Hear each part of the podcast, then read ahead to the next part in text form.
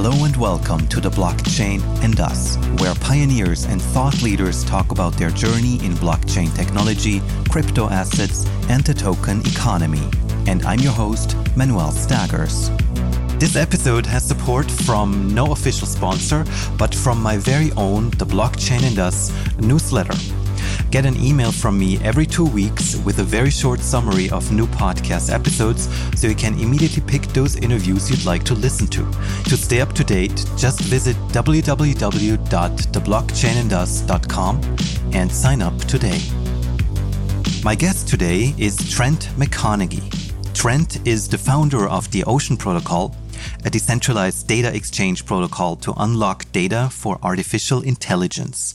He has a P H D in engineering, where he focused on machine creativity, and he also advises Estonia, Germany, and other governments on strategies related to blockchain technology and A I. And now, to the interview. Hi, Trent, and many thanks for taking time today. Hi, a pleasure to be here. Trent, you have uh, founded two companies in the data and A I space, Ocean Protocol and BigchainDB.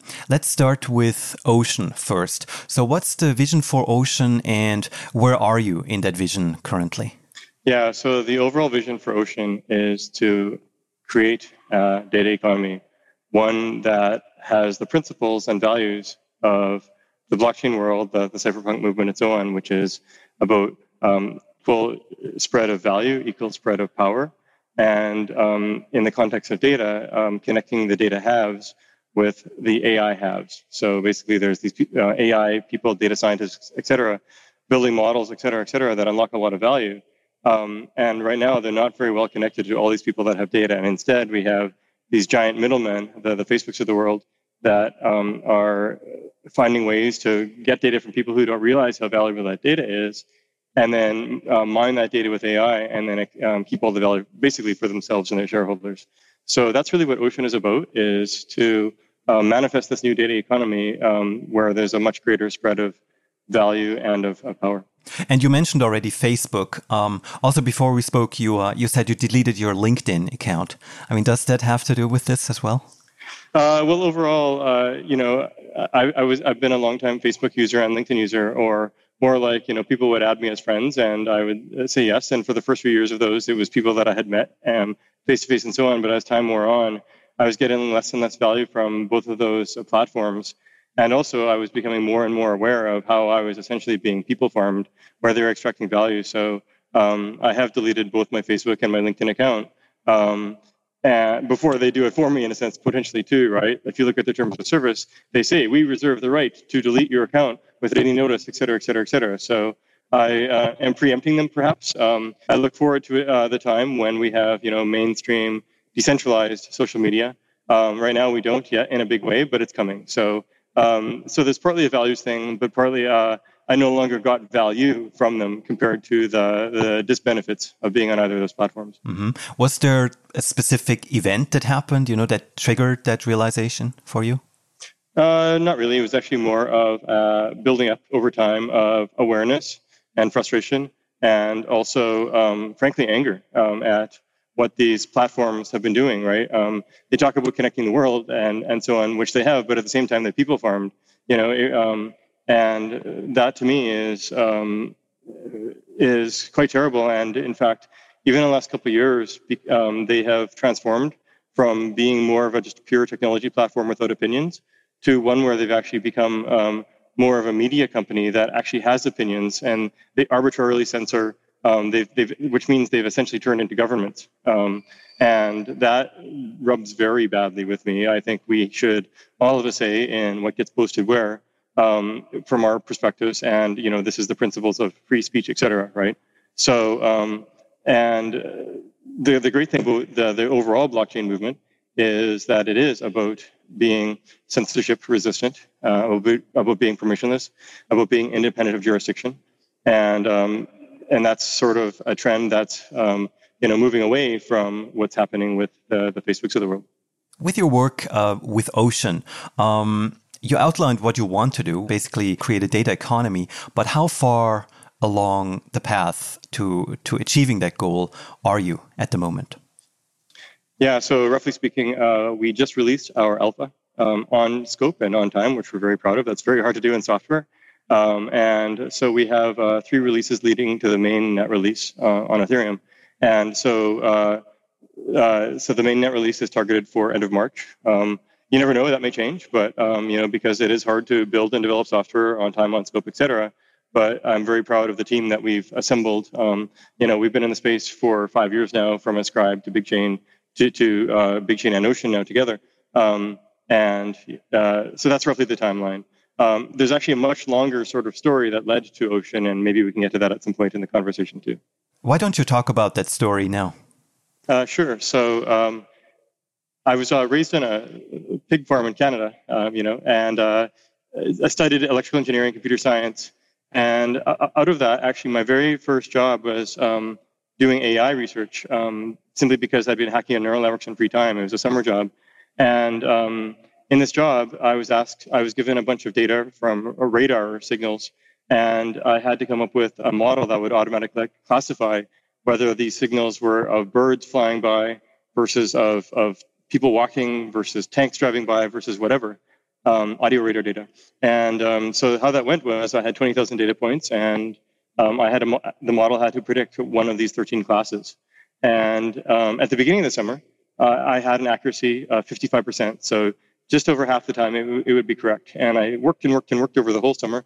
At the end of the summer, my accuracy was sixty-five percent. Hmm. And um, from that same data set, and I played with neural networks and genetic programming and a bunch of other stuff. I thought it was wonderful fun. People were paying me to, you know, do A I work, right? And that was really the start of my work as a sort of A I researcher, um, professional work, I guess. Um, and it's interesting. That's kind of how, you know, this was the mid-late nineties. And that's actually how A I was done then, right? Um, it was all about a fixed data set. And, you know, um, building uh, models from that fixed data set the best you can.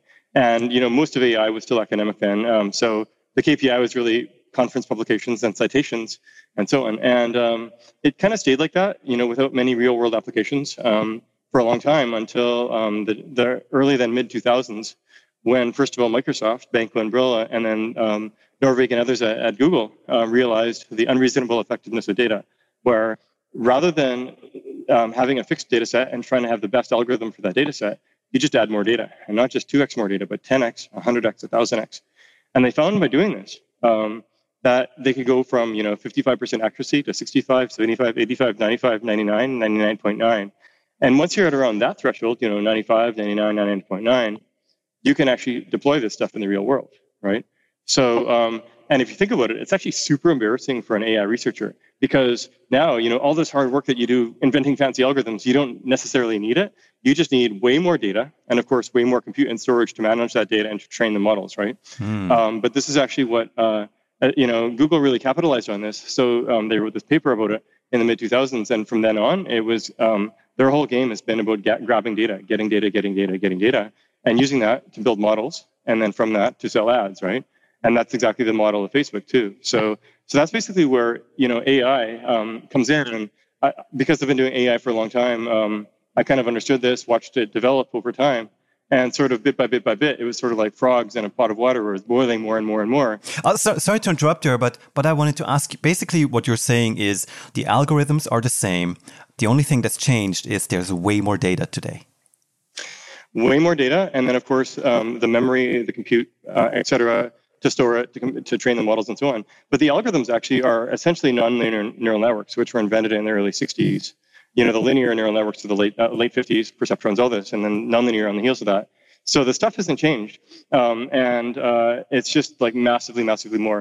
There's a few tweaks here and there that help, you know, for a two x, et cetera. But, but conceptually, uh, the overall thing is the same. And um, like I said, that's slightly embarrassing.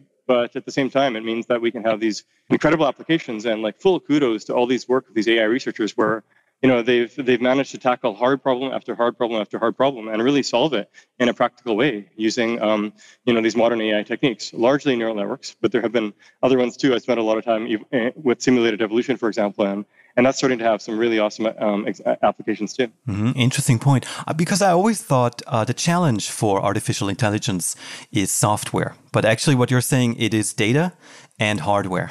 Yeah, well, everyone assumed that it was software. Everyone assumed that it was algorithms, right? And, you know, that's the rhetoric. Oh, we need to have better algorithms. We need to have better models of the brain, all that. Yeah, exactly. So, But in the end, it wasn't. And, you know, there's analogies from history, too, right? Um, for example, during the um, mid eighteen hundreds, um, there's a bunch of research uh, from people trying to record sound and then reproduce sound. So there was researchers all over the world where they were making um, mathematical models of, of the, the voice box and, and of, you know, trumpets and all of this, and then trying to say, okay, once we understand this, then we're going to be able to reproduce it. And then along came this, you know, crazy guy who was um, trying to improve um, telegraphs. His name was Thomas Edison, and he'd had a patent here and a patent there on telegraphs. And he, he said, you know, what if I just, you know, put the stuff on some wax paper kind of almost accidentally? And then uh, so he had this wax paper recording some vibrations of what was being said. And then he kind of played it in reverse, just like it had the sound. And, and like, oh, wow. And, you know, that simple little device that was making some scratches on wax, wax paper, it had no understanding of voice boxes and larynxes and all this. It was super simple, right? So um, it was the simplest thing that could possibly work. Just everyone assumed that the problem was complex, right? And that's actually what's been happening in the world of A I too. Everyone has been assuming that we need fancy, fancy models, et cetera, and algorithms in order to solve the problems. In the end, we just needed more data. And now we still have the same rhetoric, right? People are like, oh yeah, for A I to wake up and stuff, who knows how to do it? We need to understand the brain and model the brain and all this. Um, do we? Right? You know, what's the simplest thing that could possibly work? What if we just have another twenty or thirty years worth of Moore's law, right? Um, and, you know, some people have had models of, you know, to get to the level of processing of the human brain, where one thousand dollars of processing um, is the same as flops as the human brain. That's twenty forty-five. That was some Kurzweil calculations. Um, and, and of course, you know, if you build a huge supercomputer beforehand, maybe you can do it ten years or fifteen years earlier, right? So, or maybe even twenty. So, so to me, it's, it's actually, um, I'm not saying that A I might wake up, but I'm saying Um, most of the rhetoric is actually approaching it wrong, because there's this desire for fancy complexity that you have to design in. Uh, whereas a lot of the stuff, you just have emergent complexity. You have very, very simple rules at the very heart of the system, and you have all this complexity that emerges. And by the way, that's how blockchain works too. You know, Bitcoin, at the heart of Bitcoin, you have this very, very simple, elegant incentive system. It pays people if they add to the security of the network. And around all of that, you know, around those very, very simple rules, we've had the emergence of all these miners, And, and wallets and exchanges, and the, the unlocking of the whole blockchain ecosystem more broadly from a very, very simple algorithm and um, incentive scheme, right? So this is the very idea of, of complex systems. Hmm. Um, so basically, that idea manifests in, in you know, intelligence, and manifests in blockchains, um, and it, it has practical implications for um, A I research. Hmm. Very, very interesting. You know, last year, actually, half the year I spent interviewing people on A I. And uh, oh, wow. not, I mean, many people said data is actually the biggest challenge. Without data, you can't do any A I.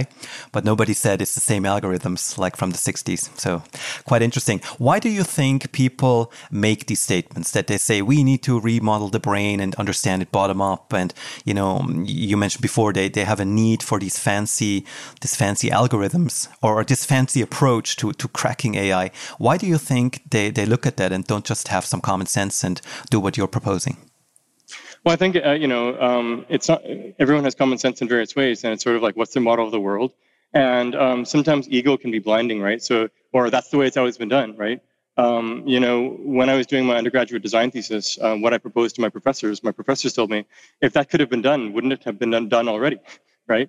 And I thought, like, I, and I thought to myself quietly, like, game on, let's do it. And, you know, they made a bet with steak dinner that we, myself and my colleagues wouldn't pull it off, and we did. We did it, and we started a company from it. That was in nineteen ninety-nine, and that was actually, you know, A I for designing computer chips. Um, so anyway, uh, you know, this is a common thing, and part of it is you also have to look at um, the incentive structure that people have. Um, it, so in the world of A I, it's mostly been academia for a long time, right?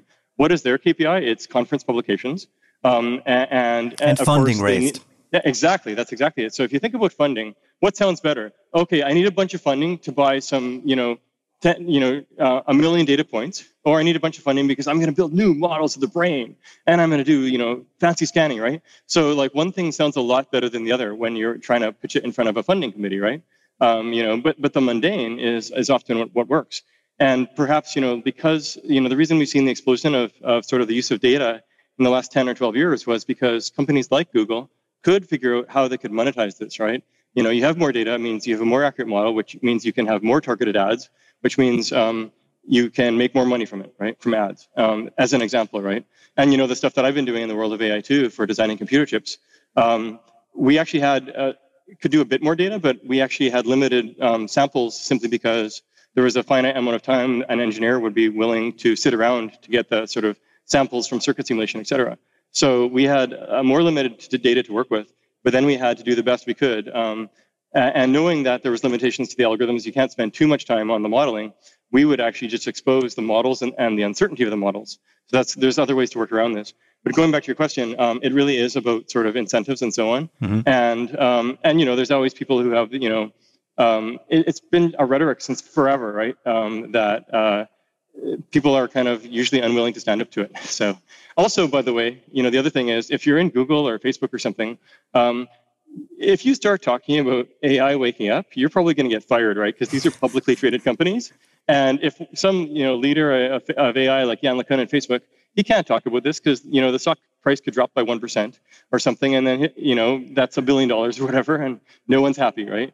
Whereas, it, so if you look at uh, other people, though, who don't have an, like, they're not biased by their incentives that way and just talk about it, that's fine. So I, I'm not held back. So um, I don't have a bias that where I have to say, you know, I have to be careful about my citation count or anything. So I can talk about it. And there's others too, you know, like Ben Goertzel with SingularityNet. Um, he, he has no qualms talking about this because he's not held back by being in a publicly traded company that has to worry about its one percent dip in stock price. Great. Yeah, so cool. I want to ask a little bit later about singularity and um, and and all those theories. But first, um, I was wondering, how does artificial intelligence and blockchain technology, how do they combine? Sure. Yeah. So that is really the, you know, um, what we're up to with Ocean. Um, and there's others doing, you know, projects too. Uh, and I can sort of give a quick survey if you want. But um, with Ocean, um, the summary is that A I has centralizing tendencies um, because of data, because there's an incentive for com- you know companies to gather lots and lots of data, sort of become as big as they can, get this sort of data flywheel network effect, and then um, and then with that build models, sell. Um, and blockchain, um, what it can do is um, if you, you with Ocean, we've set things up such that we incentivize making data available, so you can get paid um, for your data um, by the network if you make it available. And um, others can use that more broadly. They don't have to be within your company or anything. And it sort of unlocks this data economy. And uh, an economy in the sense of there's not just one marketplace, but ten or one hundred or one thousand marketplaces selling uh, various types of data. You know, maybe there's uh, ten million data sets below, and one marketplace might focus on automotive driving data, right, for self-driving cars. Another one might be on, you know, weather prediction, et cetera, um, you know, selling for that. And then on top of that, those marketplaces, you have Um, people doing um, and consumer level applications, you know, for, for building a self-driving car or whatever. Um, and then besides this, besides the marketplaces for the paid data, you have the, the commons, right, where the data is free. And um, with Ocean, one question we had asked ourselves in, in the design of Ocean was, how do we incentivize, you know, how do we get people to contribute free data? And uh, because, you know, you want the contributor of the data, the creator of the data to get paid. Um, yet um, you, the, no one is paying for it. Uh, no, no humans or, or organizations are paying for it. So what do you do? And the answer is you get the blockchain to pay for it, right? Um, the blockchain, um, just like you know, Bitcoin network, it's paying um, the, the the miners to add to its security via hashing. Ocean is paying the providers of data, um, Ocean tokens, um, in return for making data available. Right, so they're getting paid already, even if they're putting it straight to the commons where anyone can use it, right? And um, and if those data providers, if they want to charge money for it, they can in various ways. It can be fixed price, auction, auction pricing, whatever. And so that's kind of the heart of what Ocean is doing um, in terms of this A I setting. So you know, you mentioned before, A I folks say we need more data, we need more data, and I agree. You know, we at Ocean agree. This is so, um, and we realized it was all about a supply side problem, not a demand side. As an A I person, you're happy to take as much data as you can. So, you know, that A I model, it, it's just like this, this giant sucking sound, taking as much data as it can. It's all about, you know, supplying the data. And uh, so that's why Ocean is incentivizing for the supply side, not the demand side. Um, so that that's Ocean. And Ocean overall, um, we realized along the way, you know, like, do we want to be, you know, building the data availability service ourselves? And of course, if you look out there, you've got um, networks that are um, providing data in sort of a provable space and time storage way, like Filecoin or Ethereum Swarm. Um, and uh, you also have data coming from, you know, you could have it from behind a firewall in a corporation, maybe even encrypted, or you could have it in a centralized cloud like Amazon S three. And we really wanted to be able to support all of these, right? As well as, you know, other sort of um, decentralized data networks. So we said, you know, in Ocean, Let's just have uh, proof that the data was made available. And we don't care where it comes from. It can come from any of these, you know, fully decentralized or cloud-based, centralized, or uh, on-premise. And we, um, the, the network will reward you for it. And uh, and at the same time, sometimes you actually want to make sure, you know, if the data needs to stay on-premise for privacy reasons, let's say it's German medical data, it can't leave the German soil, you need to do the compute on-premise. So we actually also said, okay, let's incentivize people doing compute on-premise and returning the results of that. And that, look, that looks like basically um, paying for the services. So overall, you can think of um, Ocean as sort of an A I compute pipeline um, where uh, people are getting paid for pro providing um, services, whether it's data availability services or compute services. Mm-hmm. Okay, interesting. Yeah. I want to, I want to ask one thing about that, yeah. because you mentioned the amount of data, right? Data availability. But I think mm-hmm. one big part of that is um, the quality of the data. How important is that with Ocean? Super important. It, it's uh, you know, it's a um, it's critical. And um, you know, if you actually look at the heart of the o Ocean design, we say we want to maximize the supply of relevant data, or more broadly, relevant A I data and services, right? And um, so when we say relevant, you know, that's quality, quality data. Um, the thing, and if you look around in the world of like A I literature or big data literature, literature, data engineering, all this, there's lots of different measures of the quality of data, right? Like, you know, what does the distribution look like and all that? And everyone, no one agrees on what the right measure is, all of that, right? And frankly, how does that measure of quality relate to value, right? So we said, you know what? We don't know either. Um, so we're going to let the crowd decide. How? Via curation markets, particularly bonding curves. So how, how the block rewards of Ocean work is you get block rewards. When you serve up a data set, you can expect block rewards that are proportional to your stake. And that's actually proportional to the log of your stake in that data set. So let's say there's, you know, ten thousand data sets, but there's one data set that I think is really awesome and a lot of people are going to want. So I stake on that. Maybe I stake and get, um, you know, a thousand drops, like Ocean um, drops of, of stake in that data set. And then, um, you know, maybe you ask for it and um, the, the network will randomly pick from me and all the other people that are serving up the data. But let's say it picks me, then I'm going to get paid um, Ocean tokens um, as a function of um, my stake in that data set, right? Um, That's, that's the heart. So if I stake lots and lots, then I can expect to get paid more. And if I don't stake very much at all, then I don't get to ex expect to get paid. So you can also view it as um, the stake is my prediction of the relative popularity of that data set compared to the other data sets. So over time, um, it, but it's popularity sort of mixed in with uh, quality, mixed in with, you know, prediction of utility and value and all of that, right? Um, so it's, but more simply, you can think of it as, you know, there's a prediction of this value, this relevance, and then there's the actual value or relevance or popularity. And it's those two, two things together that Ocean, you know, the expected um, Ocean rewards, block rewards, is the multiple of those two things, the predicted and the actual. And I also realize now um, that you that you answered this question, that you're looking at enterprise data. And, and you know, you mentioned before health data. I mean, I did actually, I was working at a study about statistical data from, from um, governments. And, and there you do have dimensions where you can assess data quality, you know, the integrity of the source and all that kind of stuff. But with enterprise data, obviously makes no sense if the enterprise fakes their own data to, to achieve an end. I mean, that's just uh, silly. Yeah, let, let's say it's super crappy data, right? And I serve it up um, and stake on it maybe a lot. Well, no one else is going to download it, right? So I'm not going to get paid.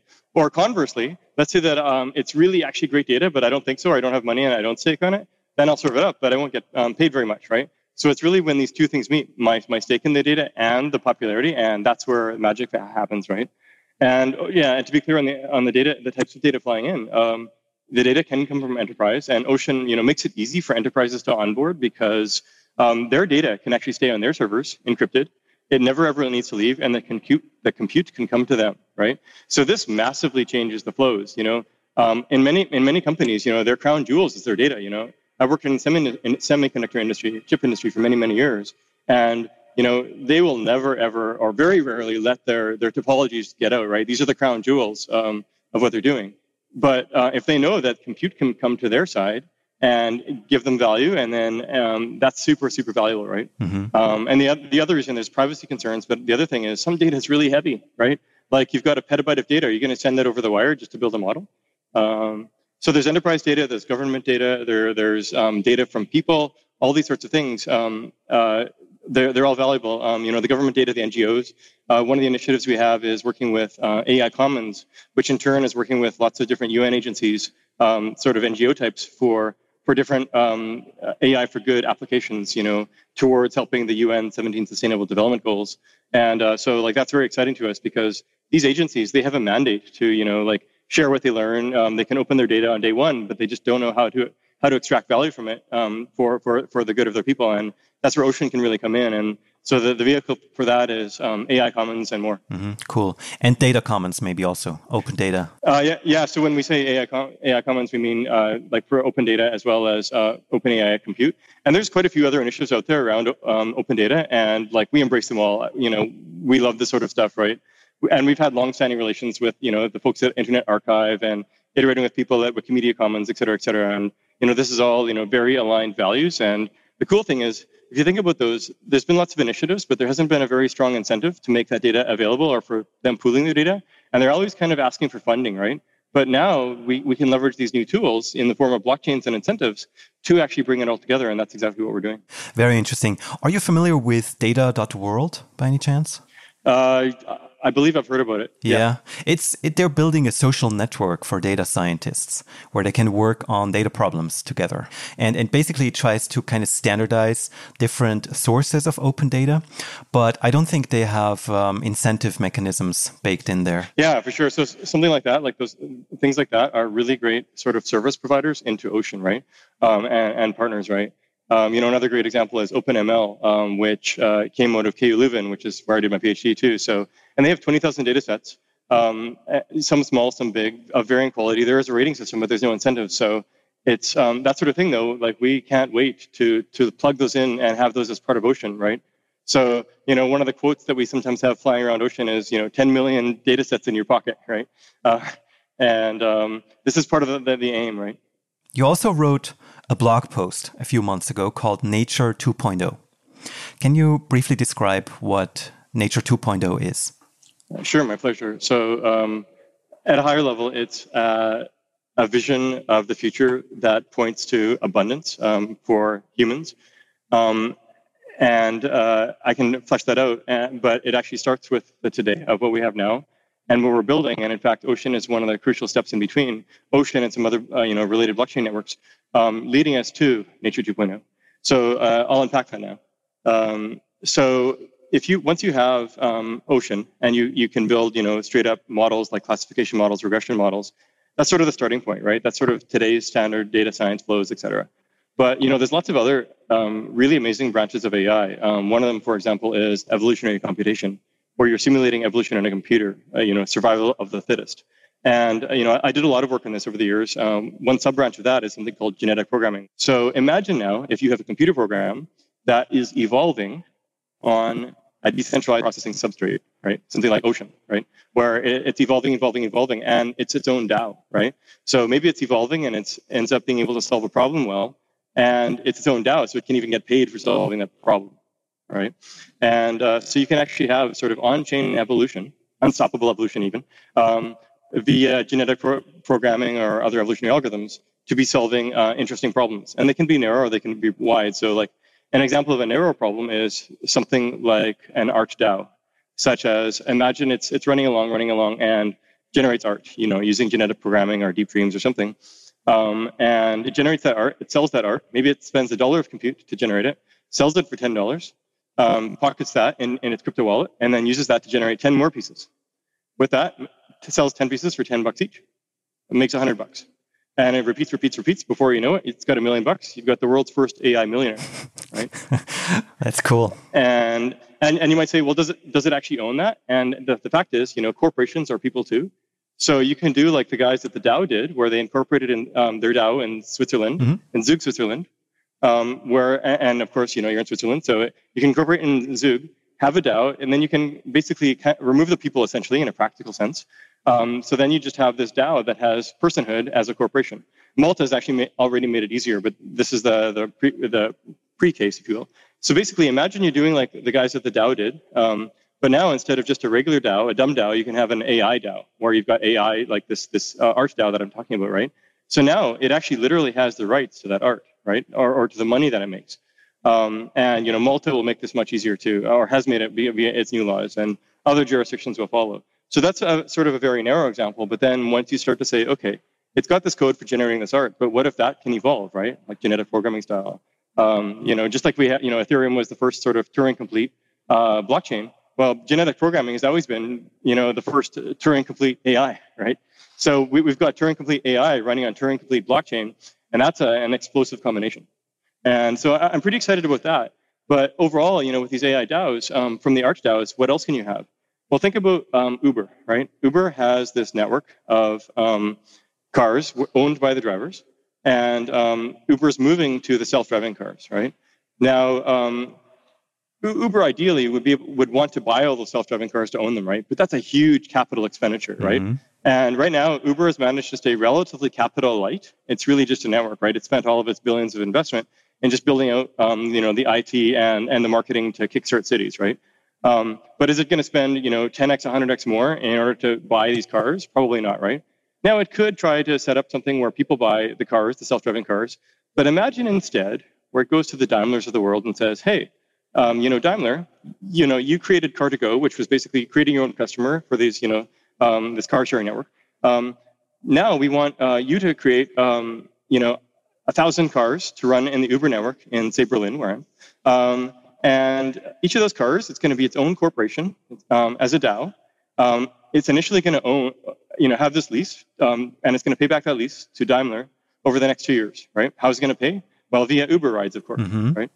So, so at the end of that, um, you basically have in two years, three years, wh- whenever, however long it takes to pay these cars, each of these cars owns itself, and it's fully paid off itself. It's running around. It's it's a self-driving, self-owning car. Right. And um, actually, you know, I myself and some friends came up with this, and then we, we looked at the genealogy, and there's been other people thinking about this. I, uh, Mike Hearn was talking about this back in twenty eleven. So it's always nice to learn some like other th- people who, uh, you know, came up with this before. But, you know, I'm very excited about this and happy to give credit. Um, but what's cool is uh, Ocean is going to make this stuff sort of this, this stuff possible. Right. Um, it would have been really hard to do on Bitcoin, um, mm-hmm. near impossible. But but Ocean is really meant for this. Right. And remember, Ocean lets these other networks plug in as services. So you can have SingularityNet or Golem or Enigma or any of these guys plugging into Ocean for the things that they're good at, you know, A I-specific compute, privacy-specific compute, et cetera, et cetera. So um, on this Nature two point oh thing then, imagine you have um, these cars, and you also do it for self-driving trucks, of course. You also have a DAO for every road um, that people have invested in, et cetera, for every bridge, for the electric grid, all this. So we have all these things around us, and they are... Um, You know, each of them are self-owned. Um, they don't really have a sense of identity. They just are, right? And they're kind of providing this sort of next-generation infrastructure for society. For sort of, it's sort of this cradle of infrastructure. And if you think about it, you know, get rid of technology, rewind, you know, a few thousand years. Uh, what is Nature one point oh, right? It's it's the wind at your back. It's the soil at your feet. Um, it's the, the the lions running around that you hunt, maybe, or the deer, probably more likely. Um, And everything else, right? And this is sort of like, you know, each of those things, um, they're just sort of there for um, as sort of this cradle of civilization that we can live off of, right? And, and use, and it sort of helps us to grow ourselves and us participate in that ecosystem, right? Mm-hmm. Um, well, Nature two point oh is adds silicon and steel, right? So um, it adds these A I DAOs um, as infrastructure that, once again, it's just sort of all around us, right? It's sort of self-owning, you can't really control it, but it is actually helping to provide infrastructure for um, that ecosystem, you know, for humanity, et cetera, right? And it, you know, it plays well with Nature one point oh, et cetera, too. And that's really what Nature two point oh is about. And it kind of reconciles nicely with a lot of other narratives, things like, you know, energy deregulation. You know, what does that actually look like? Or, um, you know, urban mobility uh, as a service, all that, you know, fully decentralized. Um, it sort of synthesizes all of those ideas into this, you know, very one short catchphrase, Nature two point oh. Um, and there's another really, really cool thing, too, about it, um, and that is the following. So A I, um, it's it's pretty pretty amazing, some of the applications so far, right? But also, you know, there's three point five million truck driver jobs in America, right? More than one percent of the population. Uh, in the next ten years, all those are going to be gone from self-driving trucks, right? Mm-hmm. There's already been self-driving trucks in production. So you've got three point five million truck drivers that are going to be pretty angry with the world, right? Maybe they'll get new jobs, but are we going to replace those jobs that fast? Probably not. We can hope it's true, but wishing doesn't make things true, right? Um, and same thing with the taxi drivers, et cetera, Uber drivers too, right? So we're going to have millions and millions of people um, probably without a way to feed themselves in many cases. You know, can we expect one hundred percent? And it's not just that, it's a bunch of other jobs too, right? Even the creative jobs, you know, creative A I, all that. Um, so A I is going to actually like decimate so many jobs. And the question is, um, and that could lead to like, you know, political revolutions or revolts, all this. It's, it could be really like disastrous, right? But at the end of the day, what these people really want, at the very least, is to feed their families, right? That's what they're fighting for. So what if we had a way for them to feed their families? And of course, this leads to the idea, well, U B I, right? And normally, you know, traditionally, we've always said, let's convince the governments to have U B I, right? But if you think about it, you know, blockchain actually um, can handle it very well. So for years, you know, most people in the blockchain space have realized that U B I can solve the distribution problem really well, right? You know, you have a U B I chain, it's running, running, running. And anyone that signs on to that with some sort of basic proof of human, doesn't have to be perfect, but handle most spam, um, then they get the reward. So for, let's say there's one hundred people um, in the system, and one hundred dollars com- uh, um, worth of credits comes into the system, then each person gets a dollar immediately, right? That's a very simple implementation. You don't even need an incentive scheme, which is cool. So now, though, imagine we've got all these self-driving, self-owning cars and trucks and power grids, et cetera. And after, say, two years, the car is paid for itself. You know what it does with that surplus? Off to the U B I chain, right? And so o- over time, basically, it means that, you know, A I has taken away jobs, but guess what? It's um, given it directly back into U B I, Universal Basic Income, you know, that has no rules. As long as you're human, you get um, dollars, as long as you've signed up. That's it, right? And so now, um, basically, we can make this transition from um, a traditional um, assumption of scarcity, zero-sum game um, for dollars, et cetera, to one of abundance, where you have this rising tide. And at first, you know, if you get a buck a month, a dollar a month, who cares, right? But guess what? That will make a huge difference to someone in rural Africa, right? So bit by bit by bit, um, it's going to make a bigger and bigger difference to more and more people. And um, as more of these systems comes o- online, that's uh, you know that, that leads us to the sort of Nature two point oh vision of um, you know silicon and steel as this upgrade to the cradle of civilization.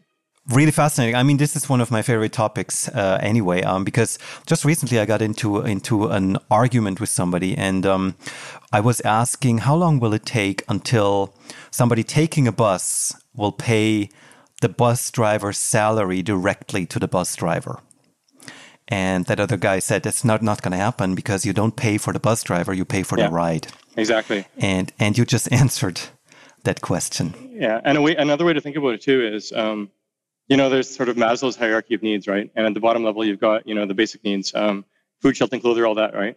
So imagine, you know, we have a network that provides energy, right? Um, proof of energy. And you know, you have all these people, energy miners, but instead of using electricity to get to add security like Bitcoin, they're actually providing energy to the network, and the network pays them back, right? Um, and there's actually a project for that, Blocks slash Verve, hmm. um, and and there's other energy ones too, but that one's actually incentivizing that directly, right? Um, there's some emerging projects where you have um, proof of move of human for um, for cars um, and for, for for drones and stuff like that. I would love to see. I'm not aware of it, but you know, uh, proof of food, right? Um, you know, proof of um, food get, going into someone's mouth or getting supplied to someone's house, right? Um, so basically, you know, we can have a, a network or two for each of these basic needs. What if we can go up the hierarchy and we can have, you know, proof of learning or um, and so on? Mm-hmm.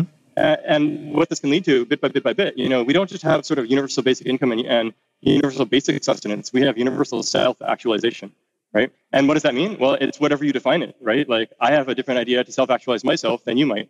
And other people, maybe all they want to do is play Nintendo in their basement. Fine, that's okay, right? And people can do whatever they want. Um, but, uh, you know, giving the opportunity to people to do so.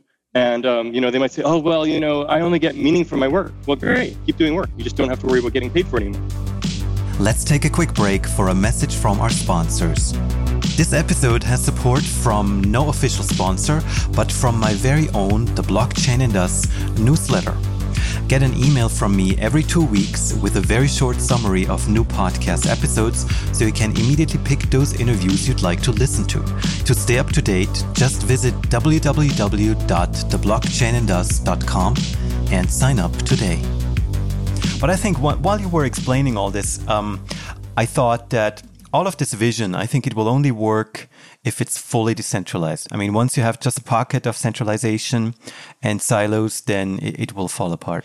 Uh, well, you know, I wonder if that's true, because right now you might argue that, you know, we have um, not just a pocket of centralization, we have actually the whole world is centralized except for a few pockets of decentralization. Yeah. So exactly. So, so it, but that's why that's why that vision sounds so fantastic currently. Yeah, yeah. So overall, though, I see that over time, um, um, it, it will end up where um, it is possible to end up with nothing but decentralization everywhere. Uh, will or maybe there will be pockets of centralization, and that's okay. But the cool thing is, anyone like. If you're a human, why wouldn't you sign up for our U B I chain where you basically get uh, free money, right? Sure. And as time goes on, then money will start to matter less and less. You know, like when you watch Star Trek, do they ever talk about money? No, they just assume that everything is, is provided for, right? Hmm. And we can get there, right? Like A I and other technology and blockchain actually really help to make the economy far, far, far more efficient, right? Like we can get our basic needs met for, for far cheaper than before, right? So, um, and, uh, you know, blockchain can help to coordinate the movement of those atoms um, into your belly or et cetera, to feed you, to clothe you, et cetera. Right? Yeah, exactly. I mean, you mentioned DAOs before, right? Every street will be a DAO. Um, maybe a supply chain for food will be a DAO as well. But who invests in these DAOs? Well, you know, um, you have to just look at it case by case right now, I think. So um, overall, uh, an example, you know, there's a DAO, each car is a DAO, right? Each self-driving car. Who mm-hmm. who would create that initial car? Right. Well, Daimler is incentivized because then they can create their own customers. And like I said, they already did that with Car to Go, right? They they they created Car to Go to, to manufacture a customer for themselves, right? Um, so Daimler would be incentivized to manufacture all these cars for these self-driving car networks. Same thing with these, um, uh, you know, uh, drone networks, et cetera, et cetera, et cetera. So um, if you're a smart company, you can actually create these customers for yourself. Um, and then make yourself just part of the overall as a supplier to that, right? But of course, you have to set up where you're not the only supplier. You just may, might get an initial advantage because you were the first supplier. So sure. You get an advantage for a year or two or three, right? Yes, but if you're a company, then then um, you want to extract rents. Uh, well, that's the current company, right? Yes. But so so I, I what I see is that you know um, it, this is all about like organization of people, right? And mm-hmm. you know, but before we had writing, um, we th- the only way to organize people was you know.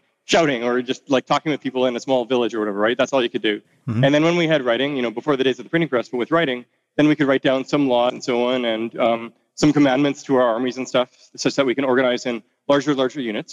And then along came the printing press and we could um, organize e- even more efficiently such that, for example, we could write a constitution and then print that out for all the people to read and to post on their walls and so on, right? And each of these technologies um, allowed us to have actually, they unlocked better and better forms of governance, right? That weren't possible before because the technology would have been too high friction to implement. So it increases the design space for possible ways of organizing humans or governing, right? And what I see that blockchain can do is that um, it massively unlocks a much bigger design space for organizing humans, right? And um, in the in the case of the corporation, um, the big thing there is like corporations uh, to organize the people within a corporation. They have one overall objective function, if you will, and that's the value of the shares. It doesn't matter if you, you know, especially if they all have options or shares in the company, right? Mm-hmm. So then you've aligned the incentives. You know, it's sort of this hierarchical design problem, but you're aligning incentives from the, the lowest employee at the bottom of the pyramid to the to the C E O and everyone in between. And um, and then uh, you know, with Coase theorem, the idea is, of course, where um, you want to minim uh, communication costs traditionally between enterprises are expensive. So having everyone within the same firm uh, allows you to um, reduce the friction of communication and, and so on. But once you have blockchain, then the cost of communication is much, much lower, especially when it comes to communication of value, you know, transfer of value from, from individual A or individual B or group A to group B. And it basically then means you can start to dissolve the need for a corporation. And then the question is, um, how do existing corporations transition, right? Yeah. You know, if you're fa- if you're Facebook, what do you do, right? You see that ten years from now, you're going to just get creamed by by these decentralized networks, you know, Akash and the like, right? So what do you do now, right? And, you know, it's classic innovator's dilemma, right? Um, what do you do? Do you do you try to invest in them or do you try to buy them or do you stick your head in the sand? And some corporations are going to stick their head in the sand and they will get creamed. It might take a long time, but they'll be gone, like Kodak, et cetera, um, notwithstanding Kodak coin. um Um, and uh, um, but you know, other ones that are courageous can actually do something about it. And what's cool is blockchain gives them something to do, um, specifically uh, tokenizing. So you can tokenize Facebook, or Facebook can tokenize itself. Mm-hmm. Um, and what I mean by this is um, there's a, a series of steps, and at the end of the day, Facebook becomes a network. You know, the Facebook shares become a crypto token, you know, F B, right? And um, so the, the steps are the following. Uh, step one is um, They, they Facebook tokenizes its security, so all the shares get converted to crypto tokens that are then shared on the crypto exchanges. And what's cool, this is actually already possible. You know, Delaware passed laws in the last couple of months to do this. Um, France as well, and other jurisdictions, you know, have done it or are coming along. So that's just happening, right? So And that is actually kind of a no-brainer for any company because it improves the liquidity of, of their shares. Um, sure. Uh, and the access too, right? That you just have more global access, so greater... Security demand. tokens. Exactly, exactly. Security tokens. But you don't need to stop there, right? Um, you know, that's just decentral, you know, reducing the friction in ownership. But of course, I can already buy shares in publicly traded companies. It's just higher friction. Um, so what you need to do is you need to m transform the overall organization from a, a, a centrally controlled corporation to um, a network where it's rewarding based on value added to the network, right? Just like Bitcoin, it rewards for um, value added in the form of security via hashes, Ocean in terms of, you know, data added, et cetera. So, so with, with Facebook, um, it's really about each Facebook division for starters. So, you know, um, and same thing with Amazon, et cetera. So Facebook has, you know, uh, Facebook Messenger and WhatsApp and all of these, mm-hmm. and every single one would be its own tokenized network, right? Mm-hmm. And uh, so for, uh, for say Messenger, right? Um, it might be very simple. It might be uh, if you run a node um, that uh, you're incentivized to run a node because maybe it does some security and you get rewarded for minimizing the latency, passing a message along, right? And it could be as simple as that, maybe, but there's lot, lots of possible token designs. And there is for, for each of these things. So let's say that Facebook decides, okay, we're going to tokenize Messenger. They do it like I described or some other thing. Mm-hmm. And, um, and then they just launch that network, right? And uh, maybe they give, um, maybe they say with this network, fifty percent of the tokens go proportionally pro rata to the shareholders, and the other fifty percent go to the users of Messenger, um, people who have been using Messenger, and you get tokens pro, um, proportionally to how much you've used it, or maybe just, you know, equally among all the users, right? So that's one way. Uh, and you do that then, yeah, and you do that for each service. And then what, what do you do about Facebook, the company itself? Well, remember, Facebook, the company, then it, it has no products left. So, um, but the people, if you do it right, you know how Dash has um, on-chain governance where there's bounties? It prints out some of its money where people can make proposals to improve Dash in certain ways. Uh, and there's other ones like that too, but Dash is a nice example. Um, well, now Facebook can be doing the same thing with these networks. So an engineer or groups of engineers that previously worked for Facebook can be providing services um, to improve uh, the code, et cetera, of each of these networks, right? And as well, you know, uh, Facebook itself runs its own infrastructure right now. That's already taken care of because that's built into the, into the incentives. So the summary is the incentives can incentivize not only the, the running of the infrastructure and in, incentives around growing that, but also the improving of the code, et cetera, like Dash style, et cetera. So, um, and then basically Facebook itself has melted into the network. It's melted into the community, right? Hmm. And that to me is a really, really like hopeful vision. And I'm, I hope it happens, right? Um, and, and I think, you know, maybe these networks will merge or play well with each other, you know, Facebook with Akasha, et cetera, et cetera. Uh, we will see. Hmm. Interesting. Very fascinating. I mean, of course, I'd also love to see this happen. But have you spoken to anyone at Facebook about this? I'm not sure if I... Uh, can say more there.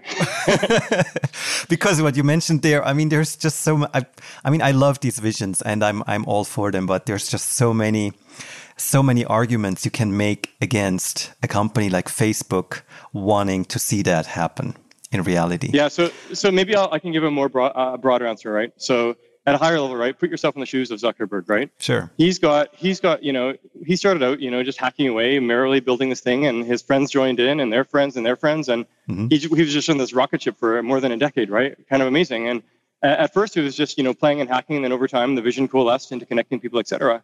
Um, and, you know, he, the, Facebook is growing in a lot of ways, you know, and Zuck himself and so on. But at the same time, now they've, they've arrived at a place in the last few years where it's like, oh, shit, we're people farming.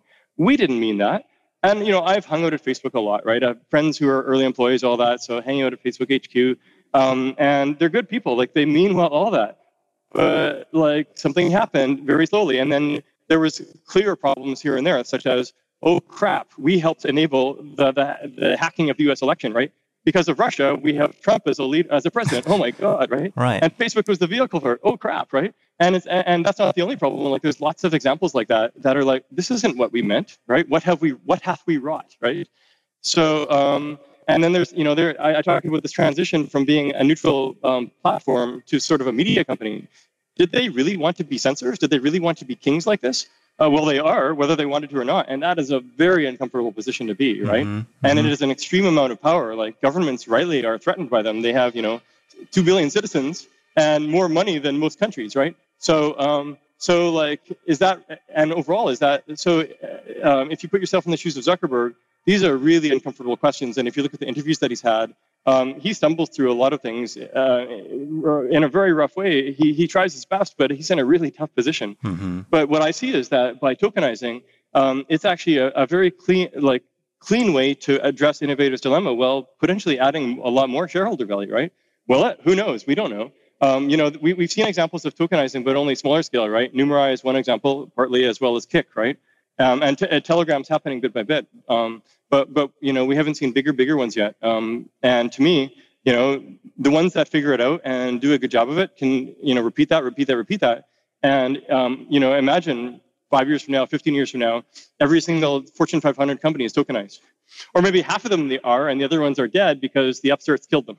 Right? Right. Yeah, exactly. I mean, how likely is it? I mean, you mentioned Facebook, and also, I mean, there was um, recently there was this petition at Google, right, where some of the engineers petitioned against the China initiatives yeah. Yeah. Of, of Google. And so basically that's, um, that's you know, maybe a start where, where the people actually building the thing say, wait a minute, that's not what we want to build, even though it may make money for some people. It's not what we want to be part of. But how likely do you think that these big current tech companies, Apple, Google, um, Amazon, Facebook, Twitter, will be around in five to ten years?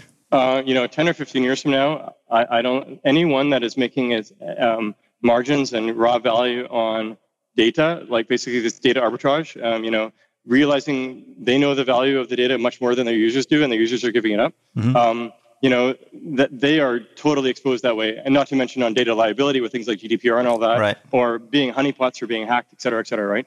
So, um, you know, it, it's actually, uh, uh, maybe they'll be around, but there's a good chance they'll be um, either attacked from below or attacked by regulators or broken up and so on, right? Like Facebook is at risk of getting broken up, Google, et cetera, et cetera, right? Yeah. Or at least Alphabet. So now here's another cool example, though, and maybe this is a better one um, on, you know, will Facebook actually do this? There's a country that's doing this. Estonia. Estonia, you know, it's an amazing country, right? They um, after the, the wall came down, Estonia became its own nation again rather than part of the U S S R, mm-hmm. and um, went digital immediately, actually. So, um, uh, you know, and they, there's sort of an A B test with them in Latvia next door, where Latvia didn't go digital. And, you know, fast forward um, twenty plus years, and uh, Estonia is the sort of like model of innovation and, and the future. And they have, um, you know, they've had e-residency for five years. Um, they've had citizenship. They have over thirty government services that are all electronic, including health, et cetera. And it's just this really amazing model, you know. If you're in the government and you want to pass a bill, um, you actually submit that bill to um, yourself and all of your colleagues in the government and, and the prime minister, et cetera.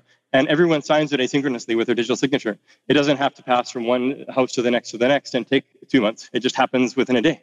And so, um, and it was actually, by the way, the, the reason they could do e-residency was... Um, They managed to ship the, the first version super fast, super cheap. I think they took their existing citizen identity card, they scoped it down, and they just rolled it out for a budget of less than one hundred thousand euros, I believe. and um, wow. you know, and that took off, and now there's more than thirty thousand e-residents. And this, if you think about it, is um, super courageous because they um, they are giving rights that only normally go to citizens, and they're giving some of those rights to anyone in the world. You know, to start a to start a company in Estonia, therefore a European country. Um, and that they, and it makes it easy to do business with the rest of the world um, as, as a you know government vetted source of identity. All of this, right? So, and you know, I, I was an advisor to the Estonia e-residency program. Got to know Casper, who was running it, a visionary guy, right? And, and the team around him just incredible. And so, what they started to iterate towards was realizing, okay, we've done e-residency. Um, we we get blockchain. They really truly do. They're really visionaries. It's really awesome. And they said, well, what if we tokenized Estonia itself? What does that look like, right? And like, this is the government itself asking this question, right? Interesting. And, uh, yeah, and they said, you know, and they, uh, Casper put out a blog post about, they called it Estcoin. And, you know, they, they kept it pretty vague on purpose because they wanted to see feedback. And they got lots. And it was generally very, very positive, saying, we'd love to learn more. Tell us more, tell us more. And so, um, and the government ha- has kept proceeding on that, right? Towards that. So, um, so Estonia is on this trajectory to, to tokenize the country, right? So, like, You know, I, what I could tell Zuck, like, Zuck, look, a country is tokenizing. Surely Facebook can. Yeah, right. right. Well, only that maybe one argument against that would be that country has a mandate to care for its citizens, while Facebook cares for those who hold the most shares, right? Um, so maybe... I'd like to speak a little bit about your work as a token engineer. Um, just roughly, I'm I'm wondering, how does the process of token engineering, what does that look like? Yeah, so I mean, the backstory of this is um, I'm trained as an engineer, electrical engineer, out of you know University of Saskatchewan, Canada, um, in, in the mid nineties, right? And a very rigorous train, a, training, right? Like you know, tons of math classes, tons of like really hardcore analytics, all this.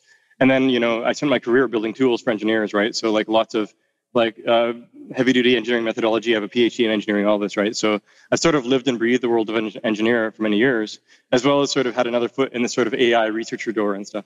Uh, or, or, or side, and um, and you know, even in the days uh, as an undergrad engineer, um, we we had it drilled into us uh, the importance of responsibility of the things that you design, the things that you create. Um, you know, there's classes on engineering ethics um, that we would take, and you know, we would watch bridge, um, videos of like the Tacoma Narrows Bridge collapsing and why this could have been prevented if the engineers had been more responsible, right? And so then, and then you know, if you think about the blockchain world. We have, you know, rhetoric where, oh, I'm just going to throw some code out there and I'm going to see what happens and code is law and it doesn't matter and ethics don't matter. It's all about the code. And I'm like, no, it's not. Like, um, you know, A I and blockchain especially are two technologies where every single piece of code you write, every single line is extremely ethically infused, right?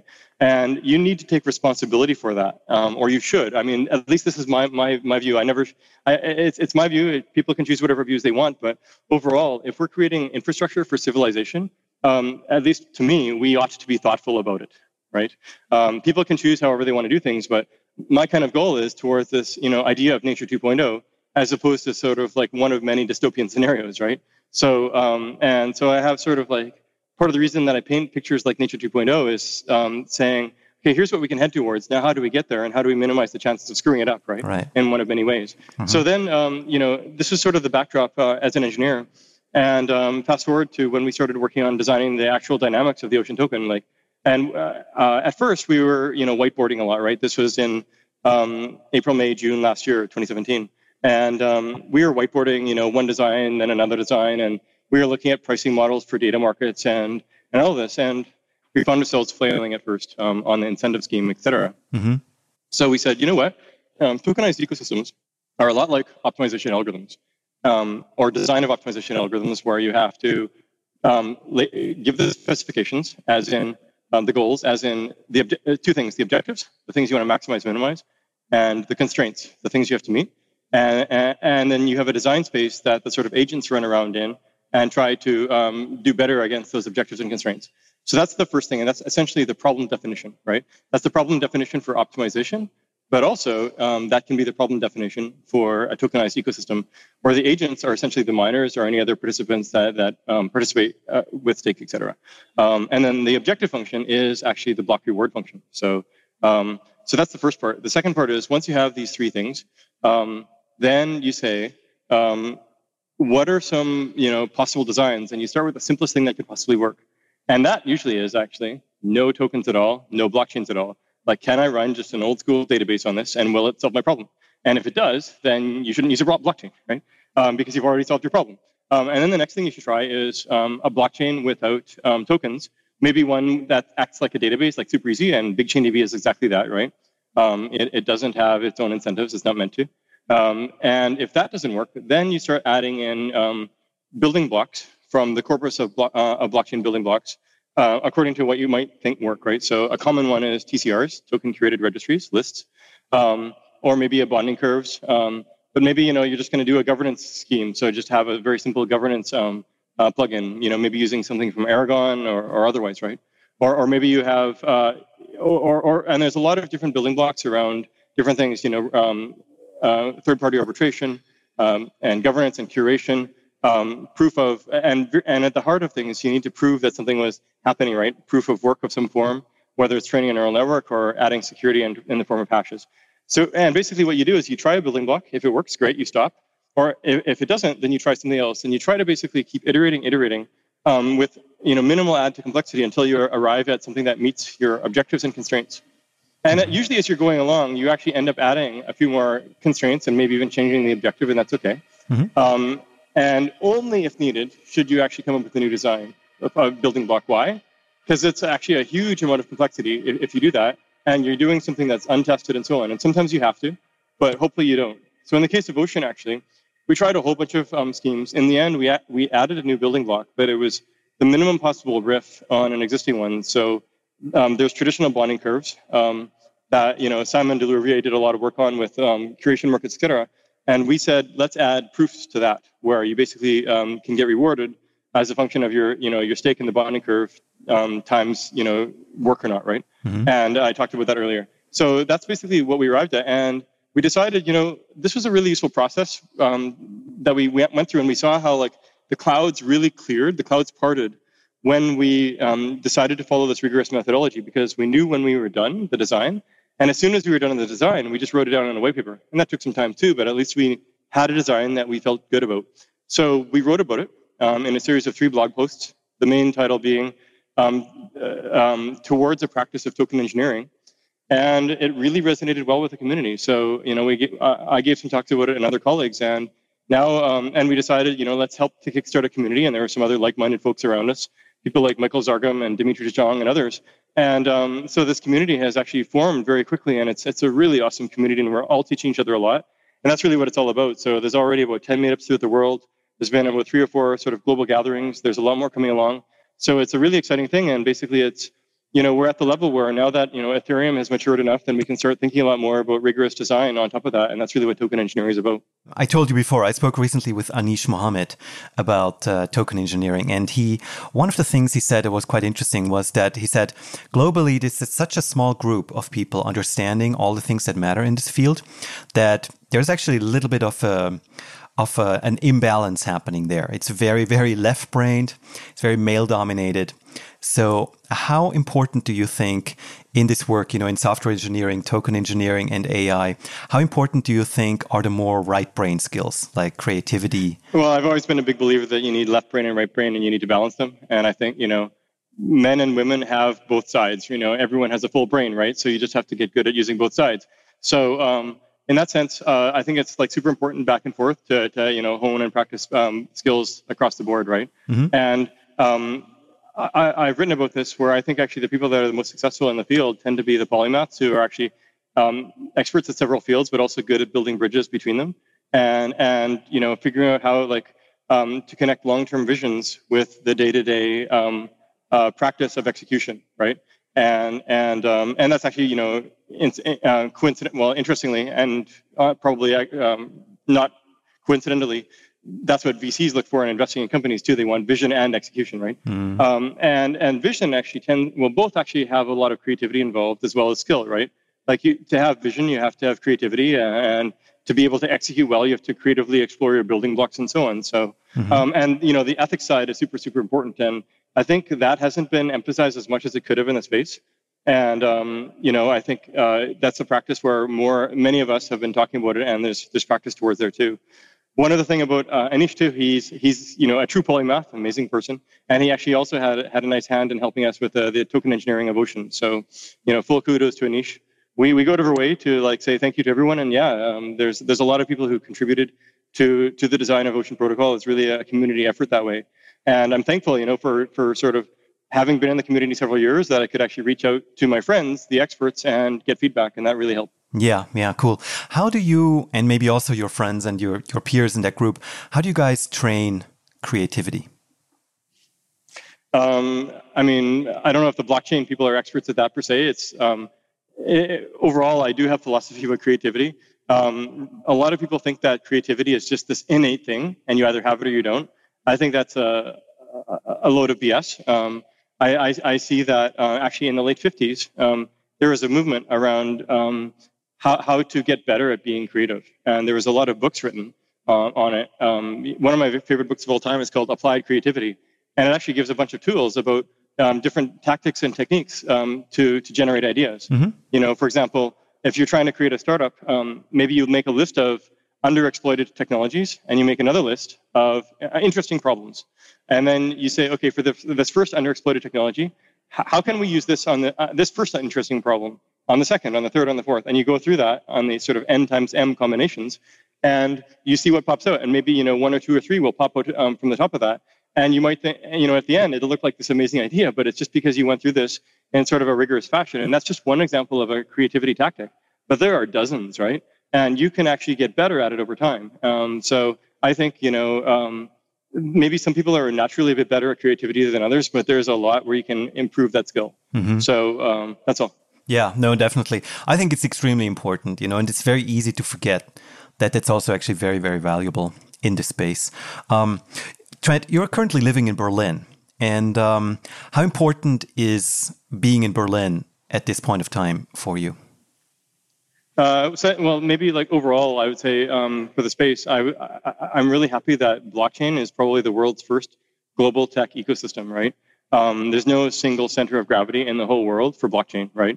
Um, and that wasn't the case for Web two or Web one or any of that, right? Mm-hmm. You know, um, you know, Web is and chips, um, Silicon Valley largely, or automotive was Detroit. Now we've got it a bit more spread, et cetera. And blockchain really, there's, you know, ten or twenty cities. That's probably this power law distribution of sort of relative impact. Um, but uh, I really love Berlin. I've been here uh, many years now. And um, part of the reason I came here and part of the reason I stayed was it has this um, bias towards society and hacking. Like, um, imp- um, so it's really about impact via creative technology, all that. You know, I came to Berlin, um, when I first came to Berlin, one of the first things I did was go to Room seventy-seven. And that was the very first bricks and mortar place in the world that took Bitcoin for anything. And not only did they take it for anything, they took be- it for beer. So I was very happy. And, you know, I went to this uh, Bitcoin meetup and everyone around me was talking about Bitcoin and blockchain. And I'm like, wow, you know, I'm home. and, um, and and it was not just about building, but it was also like about society, right? And and I, as I learned more about Berlin and also knowing the history, Um, you know, there's uh, actually a long history of Berlin for sort of um, obviously tolerance, but also um, hacking, hacker culture, all that, right? C-Base is one of the first hacker spaces in the world, started in the early nineties. Um, there's the C C C conference, all these sorts of things. You know, there's quite a few projects that are um, quite prominent. Um, you know, a lot of the Ethereum core devs are here. Uh, there's Ocean and BigchainDB, our projects. Uh, there's Parity, there, there's Cosmos, there's Gnosis, mm-hmm. there's Lisk, and many more, right? And so, um, and, and the cool thing is, Um, the community is really supportive of each other, right? Um, and I think that's, you know, a natural outcoming of um, blockchain, especially if it's not about, you know, if you have this assumption of positive-sum game versus zero-sum. Um, and here in Berlin, it is like that. And um, I'm really happy. I hope it stays that way. I think it will. We will see, right? Um, and I would say it's a bit different. Um, you know, a lot of my friends in Silicon Valley um, who are longtime entrepreneurs and builders, they often ask me like uh, questions about like, well, what's the business model, right? Yeah. Um, how do how do how, how do we make money from this, right? I'm like, Um, that's not the point, right? The point is like, how do we make an impact to society, and then how do we keep feeding ourselves to do so, mm-hmm. right? Uh, and, and we know, like, it, you know, if you if you build it and if you're patient and if you really go out of your way, the cool thing is um, value can accrue, but um, you can't aim for it directly, right? And um, and sometimes you have to be patient. You know, some projects are taken off. You know, I'm, you know, we we watched uh, Ethereum grow up and blow up in that in a great way, and I'm super happy about that, right? In uh, in the sense of a lot of people are. You know, don't have to worry about money anymore in a great way. And a lot of early Bitcoin hodlers that were at that, those meetups and stuff, it's like that too. And that's that's wonderful, right? I, I can't think of better groups to um, to not have to worry about money anymore and instead focus on building, right? I mean, there's this saying, right? And the people that surround you, that's how you become later later down the road. And uh, it's great that that you found a good place like Berlin. I definitely love to to be in Berlin, and I think it's always fun there. Yeah, I should I should mention too, by the way, I'm I, I'm not anti Silicon Valley. I have many friends there, like amazing thinkers, all that. It's it's just sort of the the approach to to money and growth, like you know the idea of growth at all costs, nothing else matters. It's like, well, no, like how about like impact on society and helping your friend and growing as a person, right? Mm-hmm. So. You know, I, I once said, you know, Silicon Valley is growth at all costs, and Berlin is growth as humans, and that's probably a good summary. Yeah, cool. Trent, do you have any role models? Uh, sure, yeah. Um, probably my very first one that I, you know, always refer to as Ben Franklin. Um, he, you know, he uh, was initially a successful entrepreneur where he, you know, had this printing press in Philadelphia. And in order to do well at printing press, he actually wrote a lot, you know, writing um, Poor Richard's Almanac, you know, mm-hmm. coming up with quotes like an apple a day um, to keep the doctor away, right? And, uh, you know, he just did that. Um, but then he was very successful at that. And so he was able to um, not worry as much about um, feeding himself anymore. So then he could focus on science. And he, you know, connected electricity with lightning uh, via the famous uh, kite experiment. And that was actually the, um, basically the beginning of electricity as a science, right? Um, and sort of, and Ben Franklin actually um, iterated with the Royal Society in London and worked a lot with, um, you know, across the Atlantic back and forth to sort of improve the practice of science. And that was kind of wonderful. And um, if that wasn't enough, so he went from um, uh, entrepreneur and writer to to scientist and thinker. And in the twilight of his career, if, if that wasn't enough, he co-invented the United States of America. And and it's like, oh, wow. And, and you know, there was two battles in the, uh, you know, after they declared independence. Like he wrote, he was the only person who had a hand in all three founding documents, right? Hmm. The, the Constitution, the Declaration of Independence, and the Bill of Rights. He was the only person. And, you know, there was also John Adams and Jefferson and these guys, and they're all amazing. Um, but Franklin, you know, he, he was had a hand in that. And did you know London, or sorry, the U K could only send half its ships across to America to fight? Why? Because they had to keep the other half around to defend against France. Hmm. Why? Why? Because Franklin was ruffling the feathers of France so that France w- would um, cause consternation to the U K. So basically, Franklin literally fought half the war for the U S A. You know, if if the U K was able to spend uh, send all of its ships, you know, the U S A might not have won. So uh, this to me is really wonderful. And it wasn't just Franklin. You know, others were around too, like John Adams' son, like John Adams, Quincy Adams. But uh, overall, it, really, that's a wonderful role model. Someone who, you know, jumped across multiple fields, managed to, you know, he's sort of the, the penultimate example of self-actualization. And, you know, I really aspire to be like that. He wasn't yeah. a perfect man either. He had faults, but overall, uh, really wonderful uh, inspiration. Mm-hmm. Cool. Yeah. And if he defeated the British. Uh, oh, no, no, not single-handedly. Like, I mean, obviously, the, like Washington and all the troops around, um, but it was really a two-pronged approach. And, um, you know, he, it's kind of amazing that just a, a handful of people, you know, especially especially Franklin and John Quincy Adams, really made a huge difference on the French-British side. Mm-hmm. I mean, do you see like a similar battle going on, you know, between maybe the ideology of what blockchain can do and what's currently happening with these data silos and people farming? Uh, well, there are going to be battles. Some of them are, will be probably bloody. I hope not. Um, this is why I'm always a build it up sort of person, rather than saying, hey, you know, Facebook, let's fight. I'd rather I, I, I want to say, hey, Zuck, let's tokenize. We can help you, right?